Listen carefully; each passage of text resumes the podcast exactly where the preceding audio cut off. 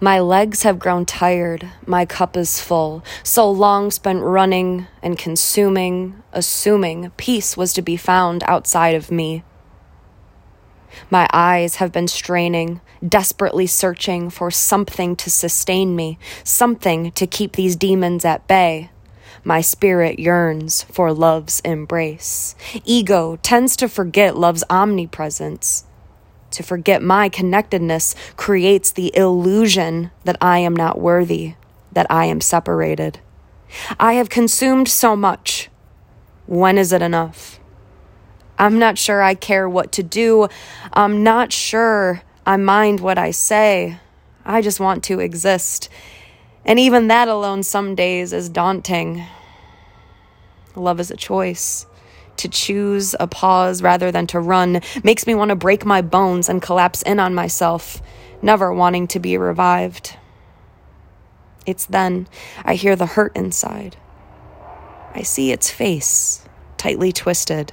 Tears await their escape. How can I be angry when I see that look upon its face? It's the hurt that is rejected, that has been abandoned, and all the while I wonder why it lingers. Because I have put up so many walls and layers that I am embarrassed to see what I've made. To see all this effort to keep myself so estranged.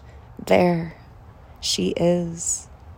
There it is, the culmination of all the ways I have judged and put blame, castrating the very essence of me to fit into a narrative of someone else's game. I have built the prison. I ran and ran, thinking I could deny its existence. But there are parts of me I've locked up for God knows how long, looking over my shoulder at any point someone could find out. All the people and things I've used to try and fill the void. All the people, places, and things outside of me longed for so that I'll remain happy.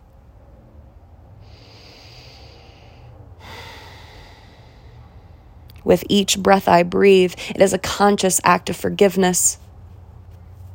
It is sheer torture to sit and observe, to not pick up the pen in the mind and write a story.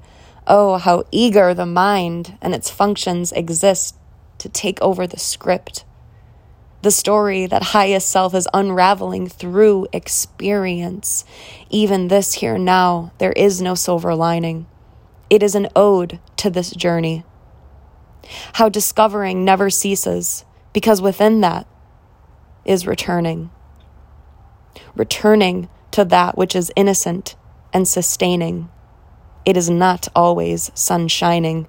It is ripping apart the floorboards of your heart to see its true depths. This is a heartbroken affair. The smile that spreads across this face in sheer terror because I see it's all one, yet my heart aches at all the ways we block ourselves. My tears are the antidote as I stand up. As I send praise for the way things are. Nothing to be created because it's already been done. Seek peace, not outside, but to find it here in the now, not when or then creating condition that will always falter.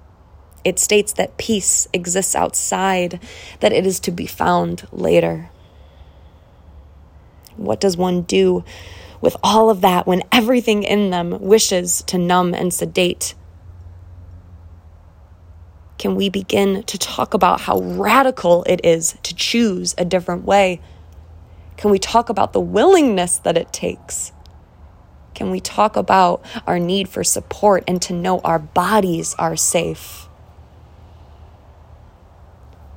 My body remembers.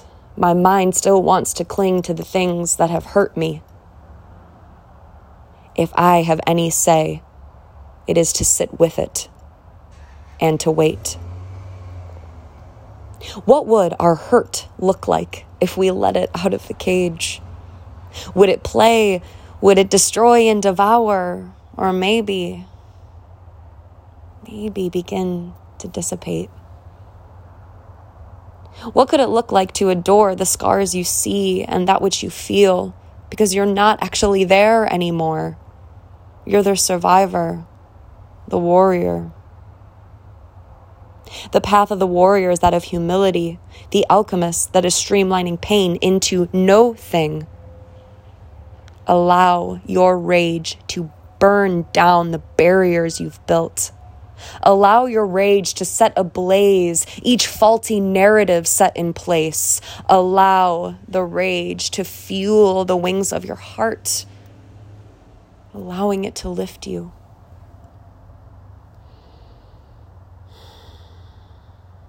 Take your rage and create.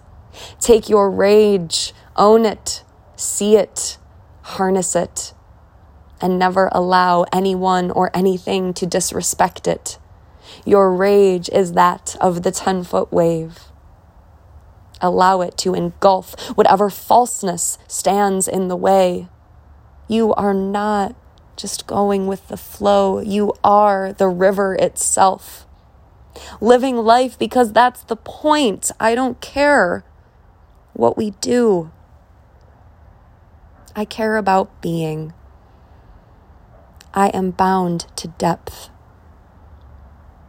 and I am bound to meaning.